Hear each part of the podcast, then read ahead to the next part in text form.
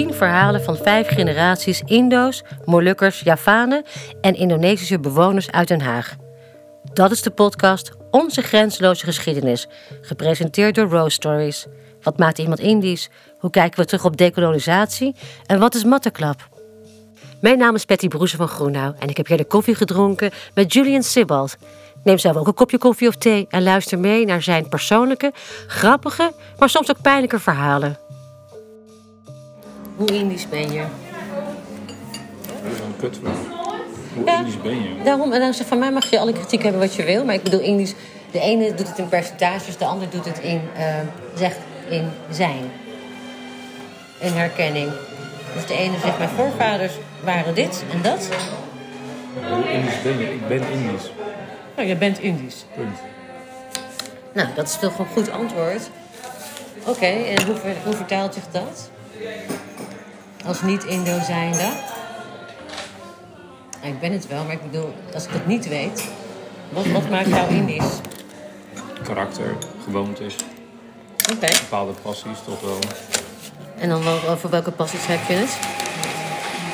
Van die clichés, muziek, eten, Oké. humor. Specifiek soort humor. Oké. En wat voor gewoontes? Van je afschillen, Afschillen. bij, bijgeloof. Oh, Guna Guna. Toch? Ja, zeker. Ja. Ben je mee opgegroeid ook? Overlijdens, 40 dagen eh, gebeuren. Wat eigenlijk katholiek is, terwijl dat niet zijn. Maar. Hoe zou dat dan gekomen zijn, denk je? Wat precies? Dat dat, dat, dat, dat 40 dagen... Ik dacht altijd echt iets Indisch was. eh. Hij is gewoon 100% katholiek. Oké. Maar we ook wel. Mijn opa althans. Mijn vader en mijn opa zijn ook geloof. Oké.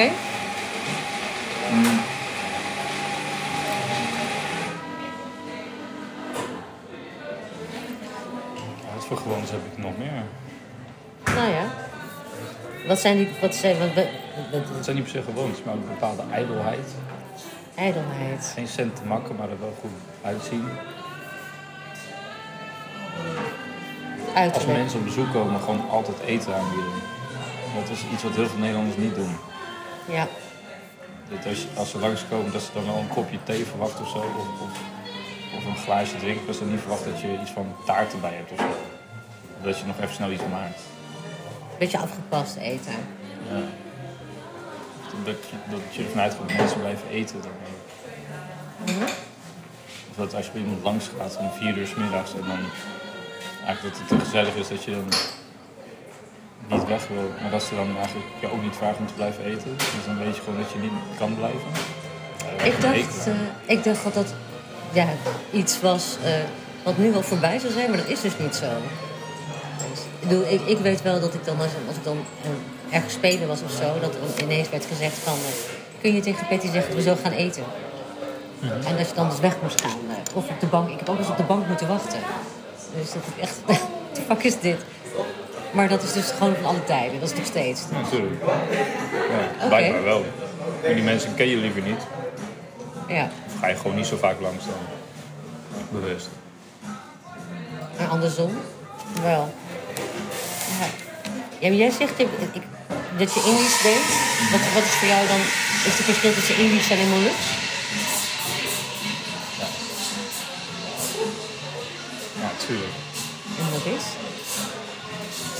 Is een hele andere cultuur. Oké. Het is een heel ander soort volk. Een heel ander soort mens. Ja, ik vraag het een Andere beetje omdat ik, omdat ik toevallig weet dat jij ook, ook een luxe aangelegenheid... Wat, je, wat, je, wat dan toch anders is dan Indisch zijn.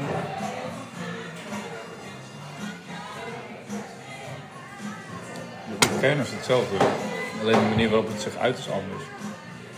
Molukkers, zoals ik ze dan ken, mijn tante is dan nooit. En door haar heb ik de Indische kant leren kennen eigenlijk. Omdat mijn oom gewoon nooit zoveel zei. Wat ook heel Indisch is. Ehm, kwam ik heel veel bij haar thuis en haar familie thuis. En daar werd de deur plat gelopen. Gewoon iedereen die gewoon letterlijk elke week langskwam. En dat is wel groot contrast met Indische mensen. Die zien elkaar vaak op een bruiloft, uitvaart. Eh, soms verjaardagen, ook niet altijd. Waarom denk Maar je dat? Molukkers die zien elkaar elke week. Tenminste, de familie, de Molukse familie die ik heb, die zien elkaar letterlijk elke week. Meestal eh, zijn heel hecht. heel hecht, ja. Ja, het heeft natuurlijk ook te maken met de geschiedenis, kampgeschiedenis en eh, hoe ze hier gekomen zijn. Kijk, Indische mensen zagen elkaar toen een tijd ook al niet veel, voordat ze naar Nederland kwamen. Dus dat is nooit anders geweest. Behalve als het dan of tom of vers. Dan wel inderdaad, het is een gelegenheid. Maar anders ook wel eens, maar niet zoveel, niet zo hecht als... eh, die samenhorigheid is anders. Dus En dat mis ik soms wel eens bij de Indische familie. Maar ik denk van ja, weet je, als je elkaar ziet, iedereen heeft het erover van... eh, ja, dat moeten we vaker doen. En dan denk ik, ja, maar je hoeft toch niet te wachten tot iemand dood is. Of zo. En ik denk, ja, Nou, ik vind dat interessant. Waarom denk je dat het niet gebeurt? Want wij, wij roepen het ook allemaal altijd. En zeg maar, wij hebben dan één keer een hele familiefeest georganiseerd. oh lui. Lui. Oké. Ik denk het wel. Weet ik niet. Ja, waarom niet? Dat heb ik nooit begrepen, dus ik, ik weet het niet. Ik heb het nu nog nooit kunnen begrijpen waarom. Mijn, Dus dat- broer, doet- mijn broer doet het toch ook? Dat ze dan bij mijn tante langs gaan en ze zeggen, oh, moeten we vaker? Want ik denk, je woont om de hoek. Ik woon een provincie verder, weet je wel. En ik ga er nog elf maanden langs. Je, gaat, je, kan, je kan letterlijk op de fiets stappen, je twee keer hoesten en je bent er. Dus wij hebben het over. En jij weet dat aan lui zijn. Ik denk het wel, ja. Niet luisteren naar, naar je behoeftes of zo. Of, Nee, ik denk dan, dan denk je niet dat, dat Indo's iets meer desolaat willen zijn? Of wat opzoeken? Terwijl ze dat eigenlijk niet per se willen? Dit is zo'n vraag waar ik echt gewoon geen antwoord op heb. Ik weet het echt niet waarom, waarom dat zo is. Nou ja, jij dacht, jij dacht lui. Dat kan Want ik heb meespelen. een familie wonen in Assen. En die laatste keer dat ik gezien heb, was toen mijn oom en tante trouwden. En het was in 2004 of zo. En ik denk, ja. Het is blijkbaar ook weer niet zo nodig dan, om elkaar te zien. Ja. Ja. Maar jij zou het zelf wel anders willen. ja, maar ik neem ook niet de moeite om erheen te gaan. Ja. Is ook gewoon dat ik dan met de trein afhankelijk ben. En als ik met de trein wil naar Assen, ben ik 6, 7 uur onderweg of zo. Met de auto is het nog steeds drie uur rijden. Ja. Dus ik snap het wel, maar aan de andere kant denk ik, ja, drie uur. Ja. Ja, ik denk dan, als ik dan zeg maar naar, naar mijn familie kijk, heeft het ook te maken met gedoe. Het is allemaal gedoe. Ja. En de meeste Indische families hebben gedoe.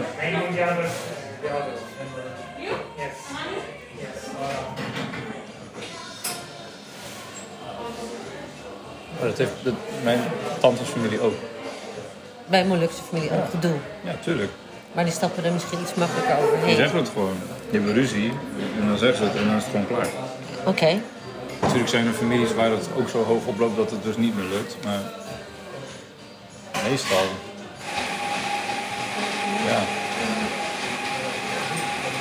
Zetten ze zich daar toch makkelijk overheen misschien. En Indo's praten er gewoon niet over en die laten gewoon het gedoe blijven. Indo's kunnen heel erg, eh, hoe noem je dat? Nou, vast blijven houden, zeg maar. Heel erg uh, wrok bejegenen. Ja, weet je nog toen oom Wil 15 jaar geleden dit en dit heb gezegd? Dat ik denk, ja. Ja, ja. Oké. Dat is wel Indisch hoor. Vasthouden. Ja. Ja, nou ja, dat kan. Dan heeft ook een beetje last van. Ja, ja. Oké, wat weet je van je voorouders? En even voor jouw beeld. Dit, dit aan materiaal gaat straks naar Jamal en Jenny en eh Taufik. En zij krijgen dezelfde vragen en al. En zij gaan straks reflecteren op al die dingen die ze gehoord hebben. En in verhouding tot hun eigen belevenis. Dat is helemaal niet zo interessant ik zeg. Dat weet ik. Nou ja, tot nu toe wel. En dat weet jij nog helemaal niet. Het moet toch niet interessant zijn, het moet gewoon jij zijn. En jij bent sowieso interessant. Nou, mag je eruit knippen. Hell no, mag iedereen weten. Mijn voorouders. Mijn opa komt uit een dorpje bij Jombang. En daar is hij eigenlijk geboren omdat zijn vader was staatsspooropzichter bij de staatsspoorwegen. En Dat hield in dat hij eigenlijk verantwoordelijk was voor het aanleggen van nieuwe spoorlijnen.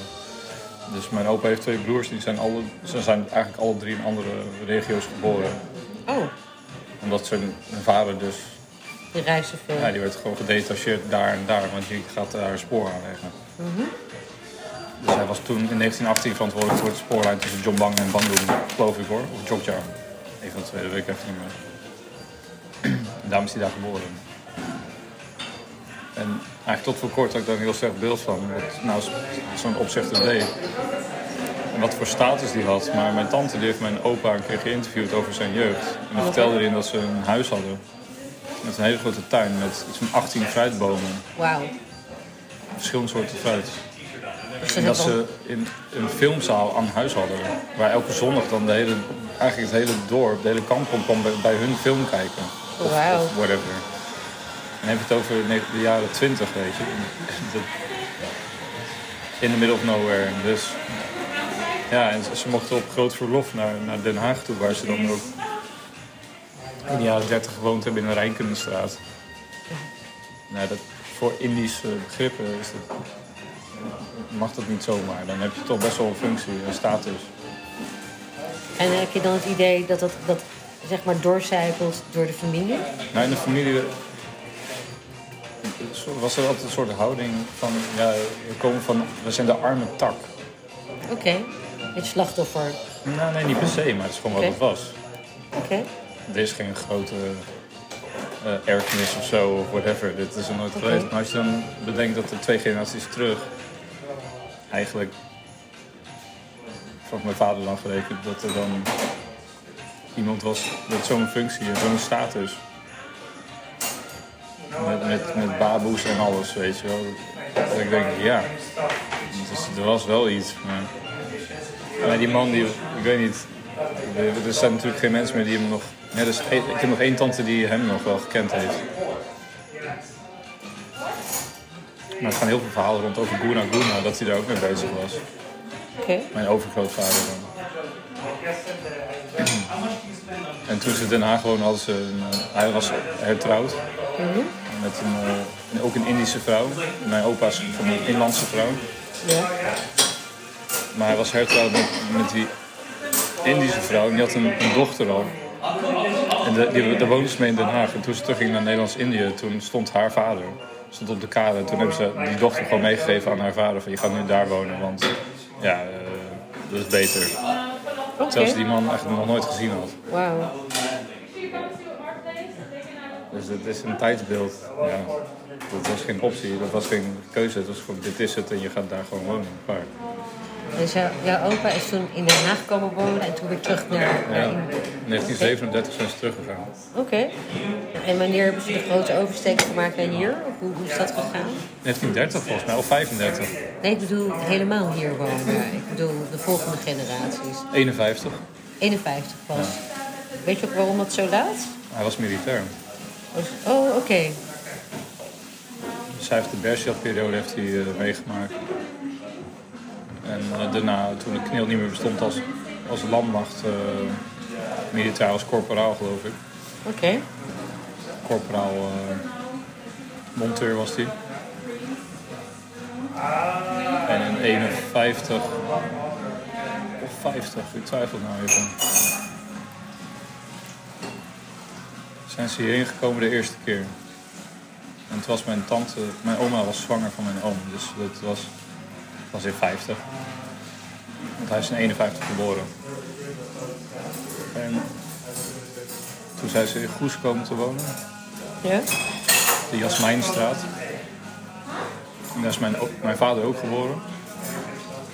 En die, die weet wist daar ook nog wat een en ander over te vertellen. Maar mijn opa die was gestationeerd in Vlissingen, op de kazerne.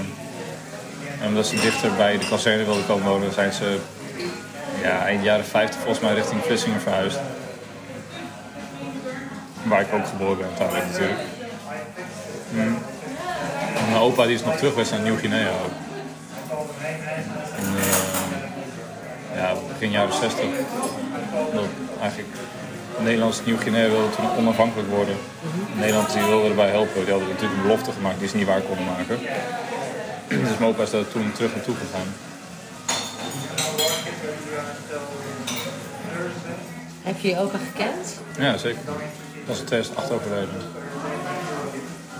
Nou, heel goed gekend ook wel. En wat is, jouw, wat is jouw eigen beeld van jouw opa? Nou ja.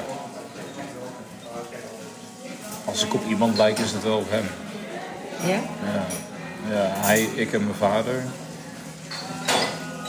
Eh, Het is wel een soort drie-eenheid, ja.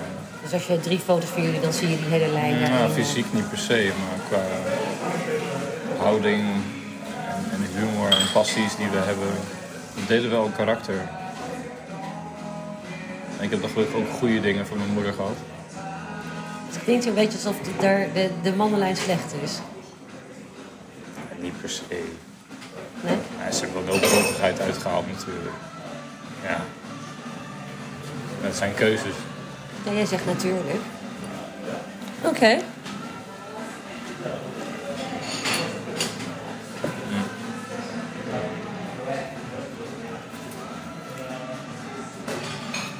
Wat zijn dan zeg maar de dingen waarvan je vindt dat jullie alle drie op elkaar lijken? Want je opa is de eerste generatie die hier kwam dan. Ja. En dan je vader de tweede. En jij de derde.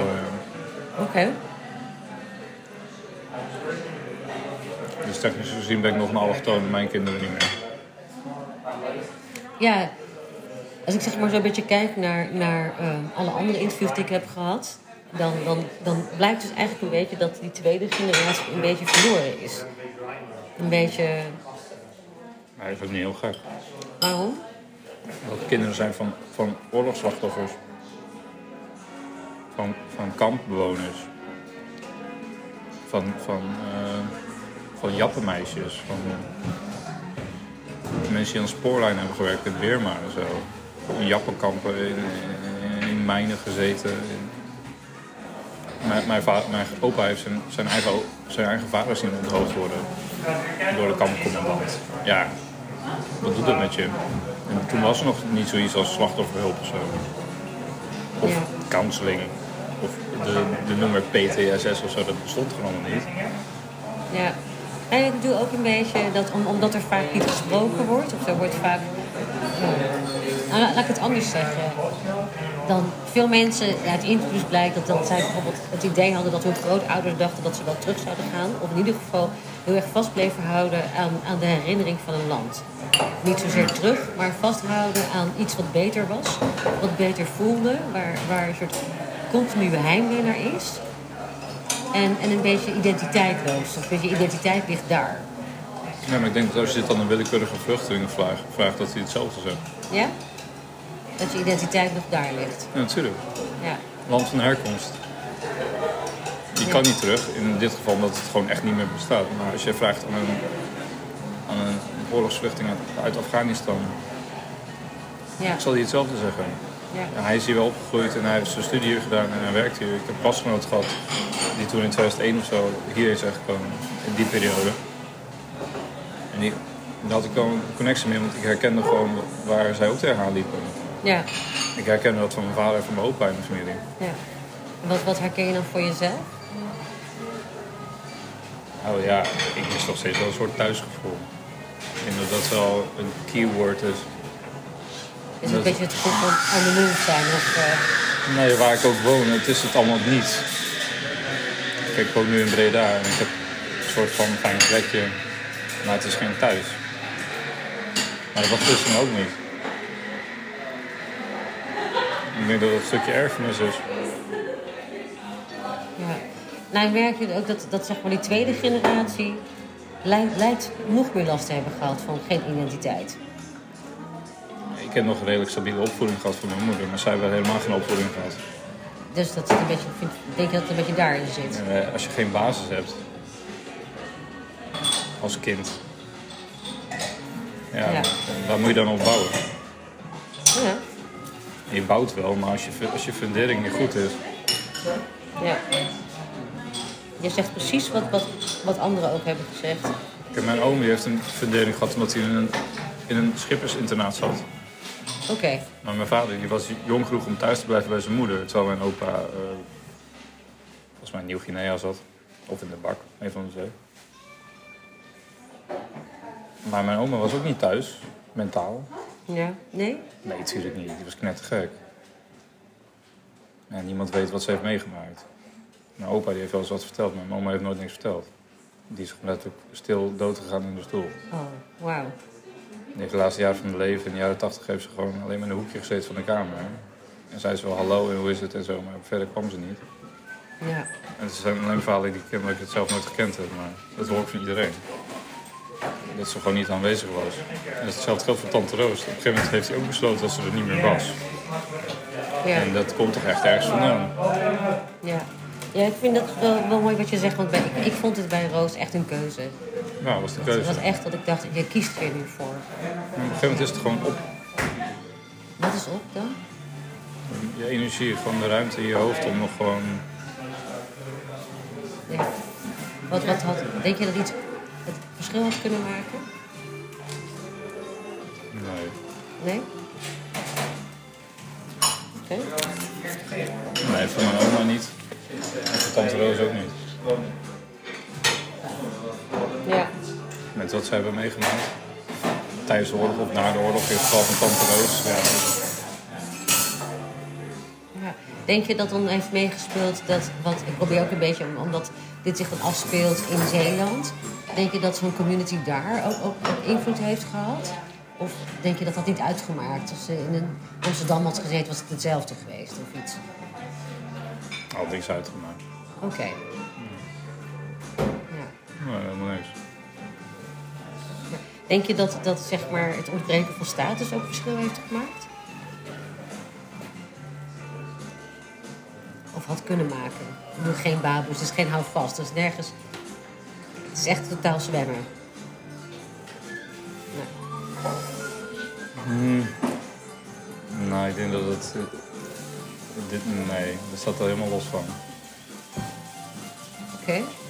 Ga je ook een hele andere vraag zo stellen? En als je dingen bedenkt, mag je ze gewoon roepen. Maar- Maar ja, ik bedoel...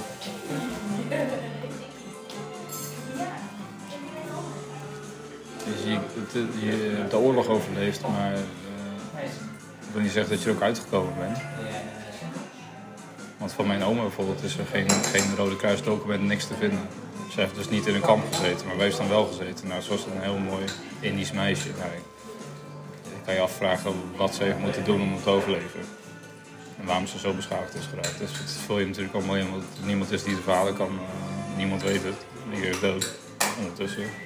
Ja, anders zouden ze ook niet zoveel gezegd hebben. Maar ja. Nou Ja. ja, vul het maar in. Ja.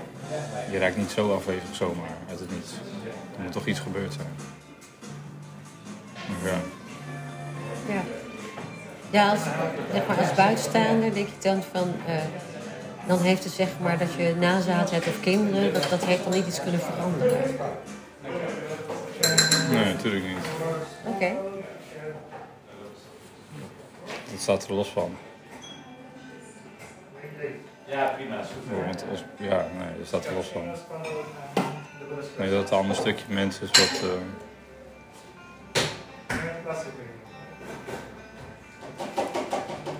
ja, ik weet niet. Dat niet zo goed. Een hele andere vraag. Er is heel erg veel rondom decolonisatie te doen. Hoe kijk jij daar tegenaan? Dat is toch logisch? Ja, Ja? Ja natuurlijk.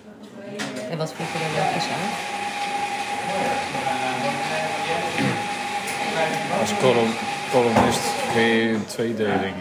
Want degenen die gekolonialiseerd worden zijn altijd minder als de grootgrondbezitter die dit dan toe-eigent. Dus ja, dus in het fundament is er al mis mee dat het überhaupt de kolonie was natuurlijk. Ja. Ja. Oké.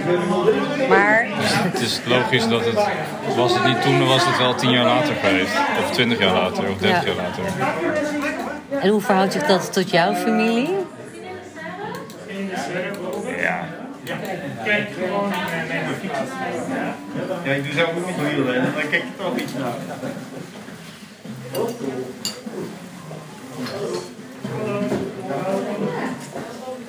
het is de reden waarom wij hier zijn. Daar ben ik blij om.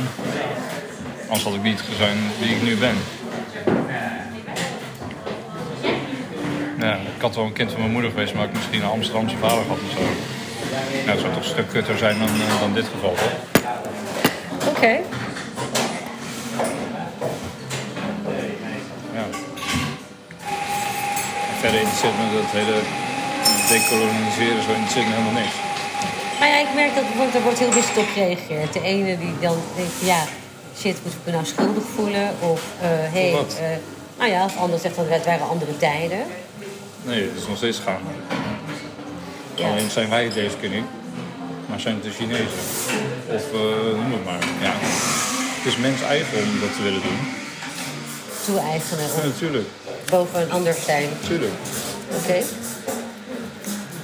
Oké. En ik heb er geen probleem mee, omdat ik me er zelf persoonlijk niet schuldig aan maak. Oké. Ik bedoel, mijn grootouders zijn ook maar geboren in, het, in, in die wereld. Ja, moet ik me daar dan schuldig om voelen dat ze daar geboren zijn? In die wereld, met zo'n leven? Maar je merkt, je merkt daar niet iets van terug. Of zo. Ik weet weten wat. Nou ja, bijvoorbeeld eh, een bepaalde manier van zijn. Vinden dat je. Je hebt het over ijdelheid gehad. En over eh, gewoon geen centen makken, maar wel, maar wel zo leven. Wel gewoon buitenkant telt. Buitenkant is belangrijk. Dat vind je, dat vind je dan niet losstaan van. eh, Heel goed te antwoorden. Nee, geen antwoord is ook goed. eh. Heeft dat met elkaar te maken, denk je? En ja, ik denk dat je zeg maar toch ook een beetje doordrongen daarvan bent.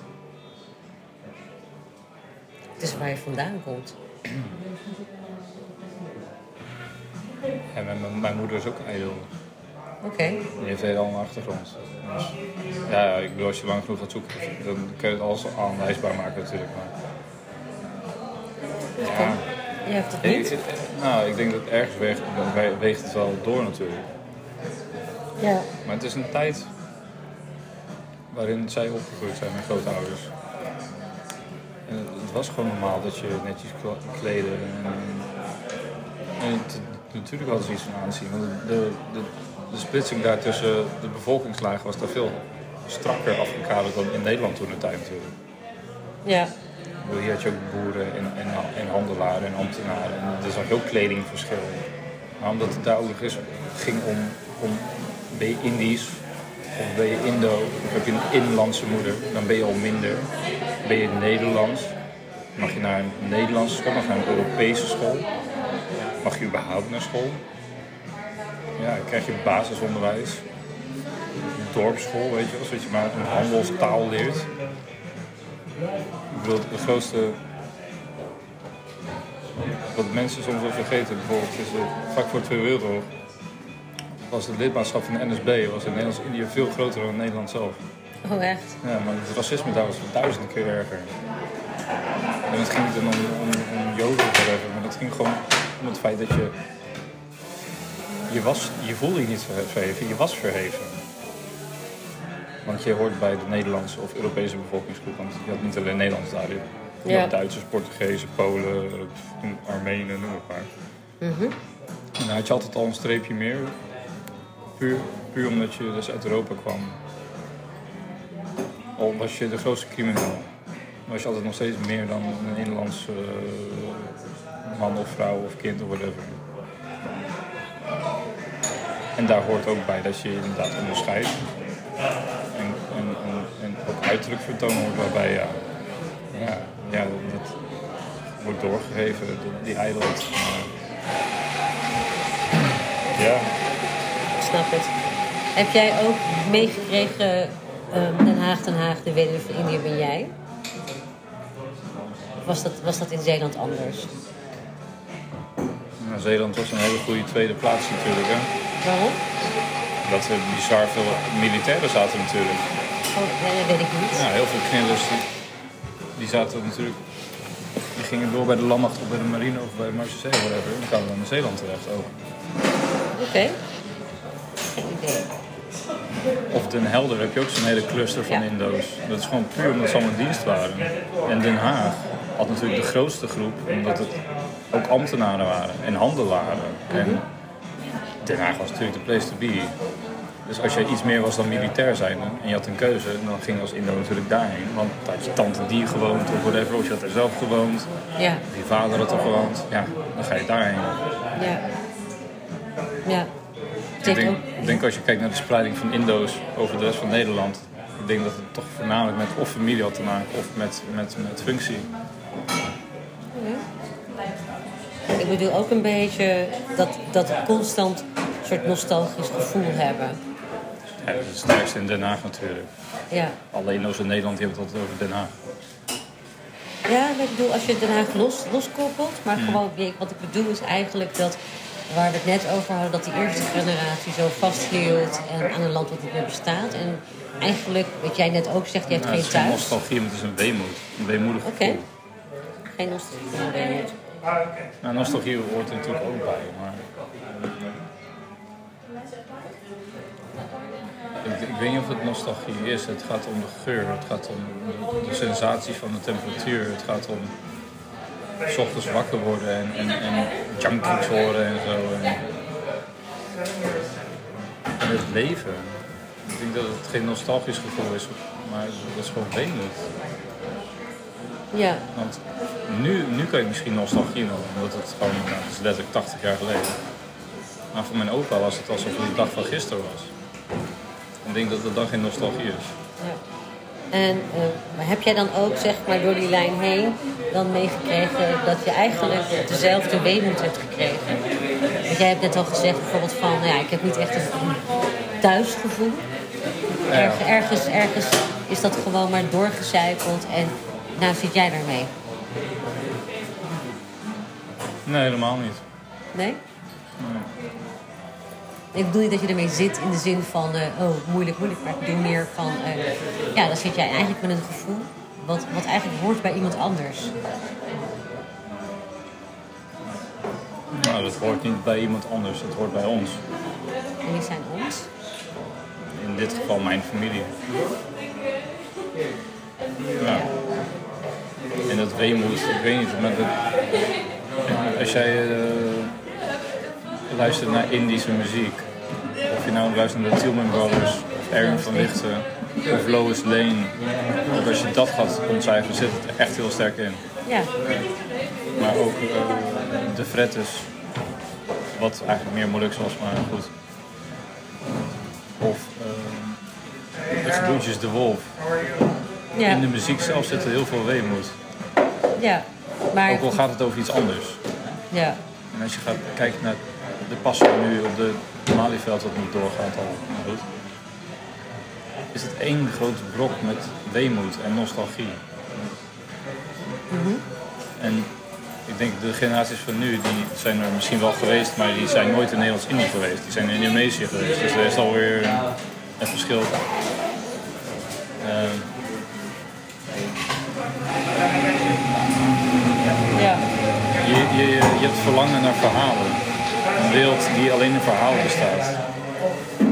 wel mooi, verlangen naar verhalen. Het is niet een wereld die er is. Dat geldt voor de Molukse gemeenschap ook. En daar ga ik wel wat dingen invullen, want ik ben geen Molukker. Maar een, een groot deel verlangt nog steeds naar een Molukker. Van henzelf. Maar mijn tante, als je het haar vraagt, wil zij niet, want haar kleinkinderen wonen hier. Dat zei haar moeder ook. Want haar moeder werd ook gevraagd, wil je niet meer terug? Nee, want mijn kleinkinderen zijn hier geboren.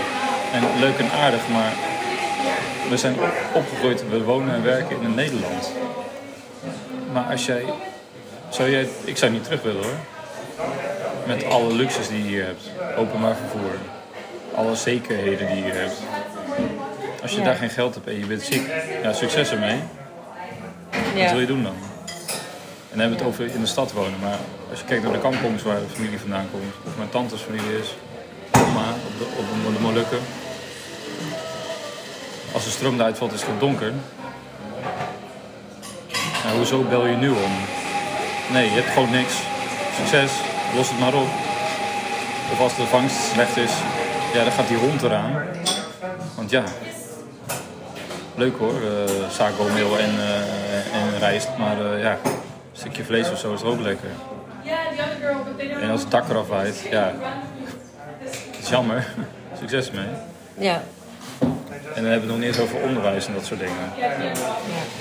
Ja, zou je dat willen? Ik, ik hecht best veel waarde aan een huis met ramen en zo hoor. En een fiets. Ja. En, en een winkel waar ik alles kan kopen wat ik wil. En Albert Heijn, om maar even iets te noemen. Ik denk dat heel veel mensen dat ver- vergeten. Hoe, hoe ruim je dat een beetje met dat gevoel van weemoed? Ja, wat ik zeg, mensen verlangen naar, naar een land van verhalen. Oké. Maar niet het fysieke land. Ja. Want A, dat bestaat al niet meer. En B, dat bestaat al niet meer. En ervaar je dat zelf ook? Ja, tuurlijk. Ja. Absoluut. Hebt er geen last van. Ik heb er heel veel last van. Hoe heb je daar last van? Nou, je mist een soort thuisgevoel en je hoopt het ergens te vinden, maar het thuis, voor je, je gut feeling zegt dat je het moet zoeken in, in het land van verhalen, maar dat is het hele punt, het is het land van verhalen. En sterker nog, de mensen die de verhalen vertelden, die zijn allemaal dood. Ja. Ja. Dus succes om daar thuis te geraken in je hoofd. Dat kan. Ja, dat noemen ze psychiatrische inrichtingen, geloof ik. eh. Ja, Als je ik vind dat wel mooi gezegd. Ik denk dat, ik denk dat tot nu toe is- heeft niemand het nog zo uitgesproken, maar het komt wel vaak op dit neer. Ja, get real, weet je wel. Je kon naar Indonesië toe gaan om te kijken waar je opa gewoond heeft. Maar er wonen gewoon Indonesiërs nu. En die vinden het leuk dat je langskomt. En die vindt het ook heel leuk als je gewoon weer oprolt. Ja. Ja. Je hebt, het net, je hebt het net al gehad over Guna Guna en andere gewoontes. Wat, wat, wat, wat merkte jij? Wat, wat gebeurde er bij jullie?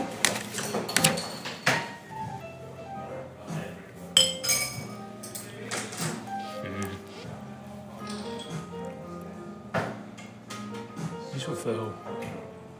Niet zoveel, maar het is gewoon een heel groot stuk bijgeloof.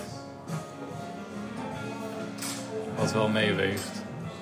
Als je bijvoorbeeld een Chris hebt, dan moet je die verzorgen. En als je het niet doet, dan gaat hij zelf zoeken, weet je wel.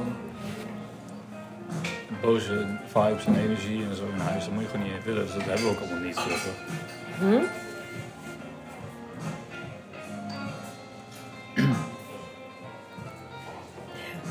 Maar ook van die stommering zoals met je hoofd, niet met je hoofd naar de deur slapen of zo. Die ken ik niet. Wat ook terugkomt in Feng Shui natuurlijk en zo, maar ook dat soort dingen wel. Nou, net zoals dat tijdens de 40 dagen na mijn vader, dat hij overleden was. Ja. Dat ik bij mijn oom en ta- tante thuis was en dat, gewoon, dat ik opeens opviel dat alle fotolijsten en alle spiegels in huis naar één kant sche- scheef hingen. Wauw. En dat je dat dan aankaart en dat je tante zegt, ja nee, eh, daar heb ik niet aangezeten en mijn oom ook niet. Maar dat je het dan aanwijst van, kijk dan. En hoe reageerden ze toen ze het zagen? Ja, dan, krijg je, dan roep je natuurlijk, dan roepen ze iets van, eh, Chris, doe normaal, weet je wel. Uh, Ettenbak. Dus dan, dan speel je dat alweer uit als in het zijnde dat het dan de schuld is van degene die net overleden is, weet je wel. Dat hij al aanwezig is. Ja. Maar ook bijvoorbeeld dat gewoon, dat ik wel, s'avonds was een week ervoor of daarna of zo. Dat het, het licht in de gang, licht in de wc en licht in de keuken ging tegelijkertijd kapot. Terwijl de, de stoppenkast, alles was nog goed, maar die lampen stopten gewoon simultaan mee. De ene stond aan en de andere niet. Dus het was ook geen, geen spiek, spiekspanning of zo. Dus Is dat dan een energie? Een, ja, dat klopt toch niet? Ja. Ja, leg het maar uit, verklaar het maar. ja. Ja. En heb jij dan zoiets van... Ik zou dan denken, ja, mijn voorouders zouden dan weten wat ik nu moet doen. Ik weet niet wat ik moet doen. Gewoon accepteren. ja. Oké. En, en ook uitspreken dat ze er mogen zijn. Ook omdat je gewoon bang bent. Maar Ja, ik zou het wel... Ik heb het ook wel eens gehad met die lampen, maar niet op die manier. Maar wel dat het gewoon echt... Dat ik uit het niks uit elkaar spatte.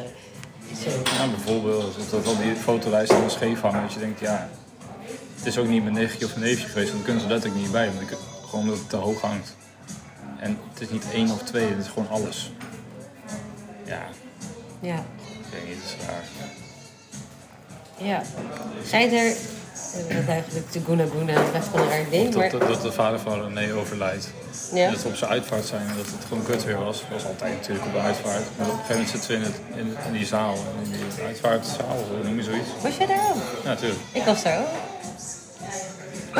En dat de zon doorbreekt en dat achter waar die kist en blijkbaar lopen die vogels rond daar, er een pauw voor het raam staat die naar binnen kijkt. Terwijl het over de ijdelheid van zijn vader gaat. Dan denk ik, dat is leuk en aardig, die beesten lopen er rond, sure. Maar de timing, dan denk ik, ja, ja, oké. Ja, Ja. Sorry hoor, het is gewoon aanwijsbaar. Er is wel vaker dat soort dingen gebeurt hoor, maar dat moet je gewoon omarmen. Mijn opa deed bijvoorbeeld niet. Niet Die had omarmen. de scheid aan. Ja, die had twee krissel boven op de kast liggen. En hij vertelde mijn oma uit Vinkveen, die was daar op bezoek. En die hoorde gewoon... Die hoorde ze, ze maar gewoon rammelen op de kast. Ja. Omdat, omdat hij ze niet schoonmaakte en niet Oh. onderhield. Oh, oh. Ja. Ja, dat soort dingen. Dat moet je met een korrel zout nemen, maar ik weet niet, dat is gewoon echt... Maar mijn opa die was sowieso... Die, die maakte er ook grapjes over. En die vertelde ook enge verhalen. Over dat soort dingen. Dat is geen verhaal. Nou, niet aan mij, dat had René verteld. Toen René nog jong was, dat hij een keer op de motor, toen hij nog in dienst had duidelijk in Indonesië, in Nederlands-Indië toen nog. Net na de oorlog, dat hij door een kampong reed en dat hij een hele mooie vrouw zag staan. En in de licht van de motor en hij kwam dichterbij haar. En toen scheen hij zijn koplamp op haar. Toen zag hij dat ze heel mooi was, maar dat ze bokkenpoten had. Oh, ja. Helemaal kut. Ja. Ja, Dat verhaal heb ik ook gehoord. Het is dan een verhaal, maar dat zijn gewoon eh, legendes en zo, hè? Uit die, uit die eh, regio's. Ja. Van die dorpslegendes. En hij vertelt het dan als een onschuldig eng verhaal aan zijn neefje van zes of zo. Wat niet heel onschuldig is, maar... maar in ieder geval genoeg fantasie heeft om, om er lang bij stil te staan. Ja, tuurlijk. Tuurlijk. Maar het zijn echte verhalen. Er gebeuren daar rare dingen. Nog steeds, hè. Het is een heel bijzonder land. Ook nu nog. Zijn, Ja. het zijn gewoon dingen waar je gewoon niet mee moet fucken. Gewoon niet. ja. Heb jij ook, eh, zeg maar, woorden geleerd in je jeugd? Want jouw moeder is dan, is dan niet Indisch, maar woorden waarvan je dacht dat dat Nederlandse woorden waren, die Nee. eigenlijk niet Nederlands waren? Nee, helemaal niks. Geen oepiel en al dat soort dingen meer. Nee. Oké, dat heb je niet. Dan komt een hele zware vraag, want dan zijn we hier snel vanaf. Iemand zei ooit eens op Indo's loopt je stuk. En dat, toevallig was dat Koen die dat zei, op Indo's loopt je stuk. En hij bedoelde daarmee, ehm, als er te veel gevoel komt kijken, of bij wat dan ook, dan sluiten Indo's af en die zetten je op afstand.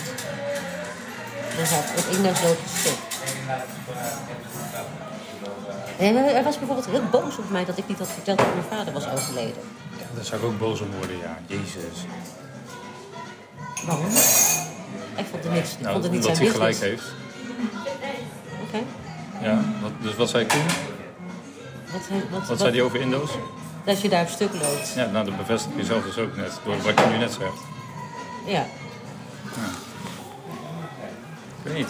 eh, eh, En dat is anders. Molukkers die duiken headfirst in emoties. Ja? Als ze kapot gaan, gaan ze kapot. En dan, dan mag iedereen het weten en dan gaan ze fysiek en mentaal helemaal de grond in.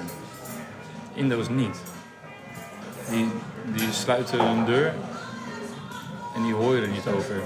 En Ja. die doen het dan misschien achter gesloten deuren of zo. Maar volgens mij ook niet altijd. En die stoppen het weg. En waarom dat is, weet ik niet. Maar dat is wel heel typisch. Heel typisch. Jij bevestigt het gewoon precies nu. Want waarom had je het hem niet verteld? Omdat ik helemaal niet door had dat het iets is wat je moet delen in de eerste plaats. Nou, ja. precies, dit dus. En omdat ik dacht, ik kies zelf wel met wie ik dit deel. En wie niet.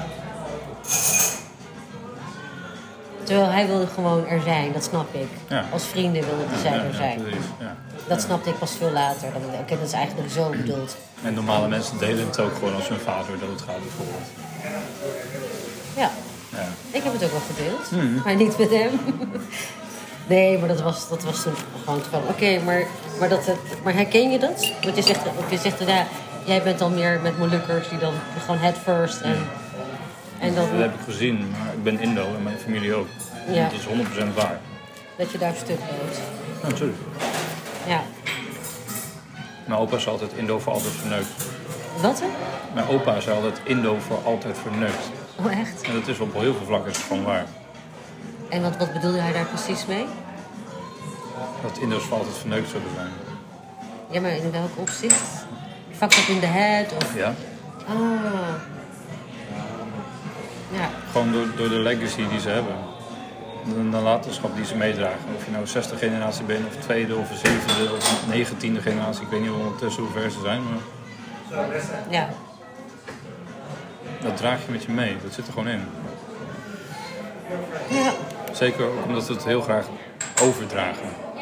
Want dat Zonder is te zeggen. ook gewoon zo. Je bedoelt het overdracht zonder het te zeggen. Natuurlijk. Door te Ja. luisteren naar weemoedige muziek van Erwin van Lichten, weet je wel.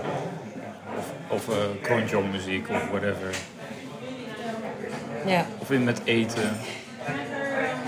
Ja, ik wilde dat even- dan, dat is bijna zo'n beetje mijn laatste vraag, maar zeg maar, je hebt ook die overdracht, een hele stille overdracht, daar hebben we het wel een keer eerder over gehad. Dat is zeg maar die, die knop die iedereen heeft. Die leren vechten, ja, niet, misschien niet leren vechten, maar zeg maar heel veel Indo's die hebben allemaal, me- meisje of niet meisje, je leert vechten, je leert verdedigen, je leert jezelf verdedigen, je leert uitschakelen. En we hebben allemaal die knop. Dat heb ik ontdekt toevallig dat iedereen die knop heeft. En die knop, als die ingaat, eh, ziet iedereen zwart. En zo zwart dat je niet eens meer herinnert wat je hebt gedaan. Herken je dat? Of heb je dat helemaal niet? Nee, absoluut wel. Ja. Ook ik heb dat. Maar waarom komt dat? Omdat het ingebakken is bij Indo's. Dat je niet onbeleefd mag zijn, je mag niet boos zijn.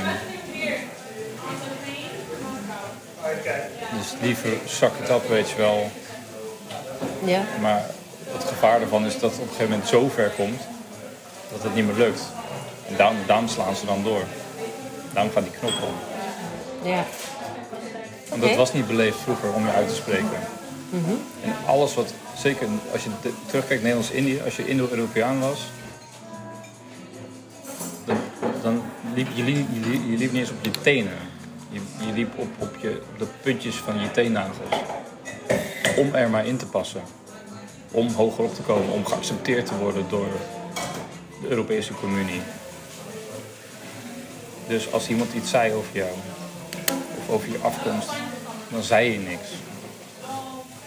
Of dat je krakkemikkige schoenen aan had, terwijl je het duurste van duurste had wat je kon veroorloven. Dan zei je er niks van. Als er racisme werd bejegend, dan zei je er niks van. Totdat het te veel was. Want het zijn ook maar gewoon mensen natuurlijk. Ja? En dat is op een of andere gekke manier wel doorgegeven. Ja. Ja. Want ook bij mij kan je heel ver gaan. Ja. Ik ben blij dat ik nooit op het punt bereikt ben. Maar... Of ik dat nooit op het punt terecht ben gekomen. Maar als het bij mijn krop omgaat, dan kom ik ook op het nieuws, denk ik. Ja, dan moord gewoon een hele familie uit. Gewoon puur omdat iemand gewoon stom is geweest tegen me. Ja, wij dachten dat het misschien ook te maken heeft met wat jij zegt. Er wordt niks gezegd, je spreekt niks uit. Dus het vangt zich. En de volgende generatie krijgt nog... Wordt allemaal naar binnen Het wordt allemaal zeg maar dense. Het wordt helemaal compacter en zwaarder en meer. En dan ben je generatie zoveel. En dan eh, draag je, draag je ook, ook de vorige generaties met je mee. Oh, hier. Maar die draag je dan ook mee.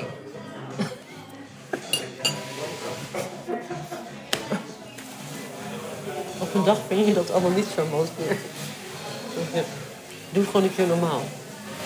Ik vind, ik vind het wel heel erg eh, mooi gevonden en zo. Dat gecondenseerde en het doorgeven met generaties. En dat is lekker eh, beeldend en zo natuurlijk. Maar zo werkt het niet. Nee? Nee. Hoe werkt het? Omdat ik niet weet waar, waar mijn opa boos over was 40 jaar terug.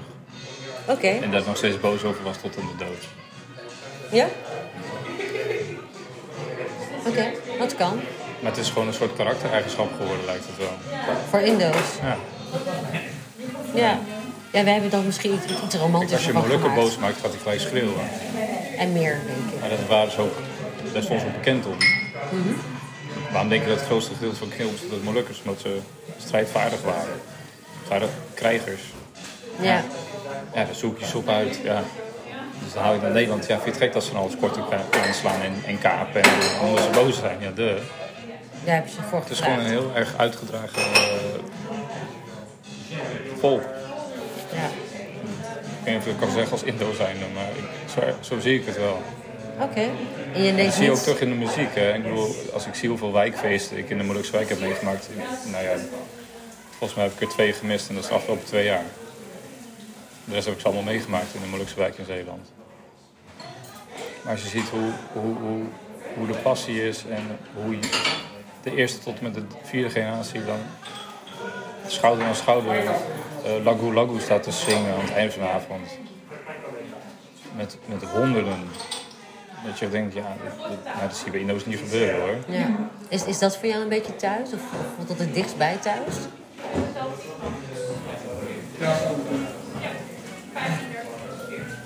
Weet ik niet zo goed eigenlijk. Het voelt eh, altijd heel vertrouwd en fijn. Ik ben ermee opgegroeid, maar het is mijn thuis niet. Al ben ik een aangetrouwde familie, blijf, als een Siemens familie, blijf ik toch altijd wel een soort buitenstaander. Oké. Ja. Het is niet mijn geschiedenis. En zo op die manier buiten staan. Dat is niet jouw geschiedenis. Ik ken het verhaal en ik, ik ben solidair met, de- met de gemeenschap, maar het is niet mijn geschiedenis. Ja. Kijk, ja, ik snap dat zo'n trein kapen, maar ja, als het had gekund, hadden ze een lege trein moeten kapen. Je had het binnenhof op moeten rijden, bij wijze van. Weet je. Dat had meer impact gehad dan dat jij een, een student en een journalist, een schooljuffrouw, gijzelt in een trein ergens in fucking Drenthe.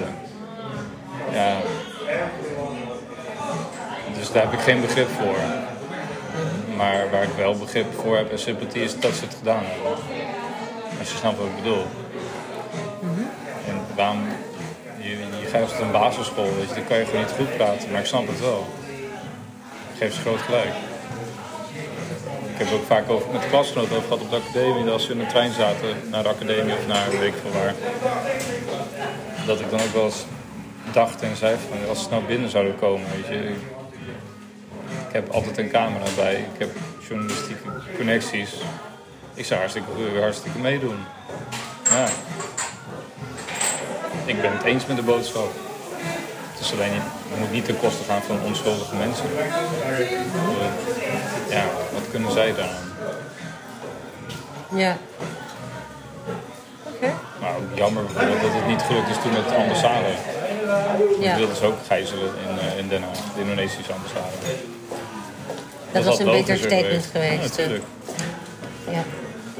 Net zoals dat ze de koning wil, wilden gijzelen. Ja. Ja.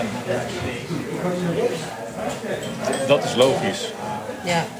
Het is ook niet per se de, de, de personificatie van de schuldige, maar het is wel het staatshoofd. Nou, je statement is helder. Het is iets anders dan een basisschool met kinderen. En die weten niet eens wat er gebeurd is, want die zijn letterlijk nog aan het leren lezen en schrijven. Ja. Dus, nou goed. eh. Nou, ik snap het wel.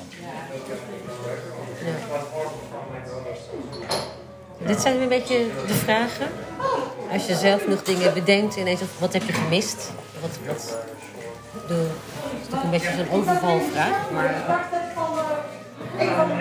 Nee, nee, nee. Ja, wat mis ik?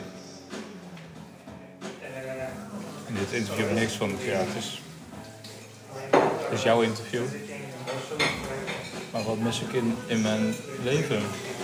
Ik denk dat dat een betere vraag is.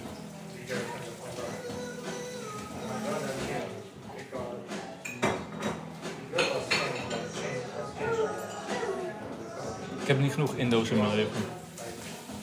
Dus meer Indo's in jouw leven. Ja. Gelijkgestemde geuren, kleuren, smaken. Ja, dan moet je wel naar verhuizen. Ik geloof niet dat je die iedere Breda gaat tegenkomen. ook wel, niet zoveel. Nou ja, waarschijnlijk ook niet. Ik denk dat je hier een hoop Indo's gaat tegenkomen waarvan je denkt, ja. dat, Nou ja, dat- ik heb ook bedacht dat die jeugdvriend van mij laatst overleed. Dat is de enige jeugdvriend die die Indo was. Wel echt? Ja. ja. Ik weet nog dat hij me een keer mee had genomen naar zijn opa en oma. Die woonden vlak bij mij om de hoek. Er was een verjaardag gaande. Maar we hadden niks om binnen te zijn. We wilden gewoon buiten rondheid uithalen. Het was in december, dus we wilden gewoon vuurwerk afsteken en zo natuurlijk. Maar dan vind ik eigenlijk, ik dacht eraan vorige week op die uitvaart en dacht ik, dat is echt jammer. Dat ik daar niet ben blijven hangen. Want ik had die mensen eigenlijk wel beter willen leren kennen. Want dat was echt een Indische verjaardag. Dat is het enige wat ik me herinner. We hebben alleen in de gang gestaan, even hallo gezegd in, in de woonkamer. Maar dat was het. Maar dat was echt een 100% Indische eh, verjaardag. Met eten en muziek en kretek en, en ja. En heel veel gelach.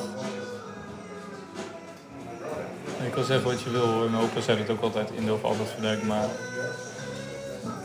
ondanks alles was er altijd plek voor humor. Ja. Ja dat- is, dat ook wel een. eh, is dat niet ook een beetje makkelijk, omdat we onder de deken van, van humor kun je een hoofd kwijt? Natuurlijk, waarom denk ik dat ze er zo goed in waren. Ja. Ik weet, er zijn niet echt Indische cabaretiers, maar volgens mij zijn er gewoon echt iets van 300.000 of zo. Ja.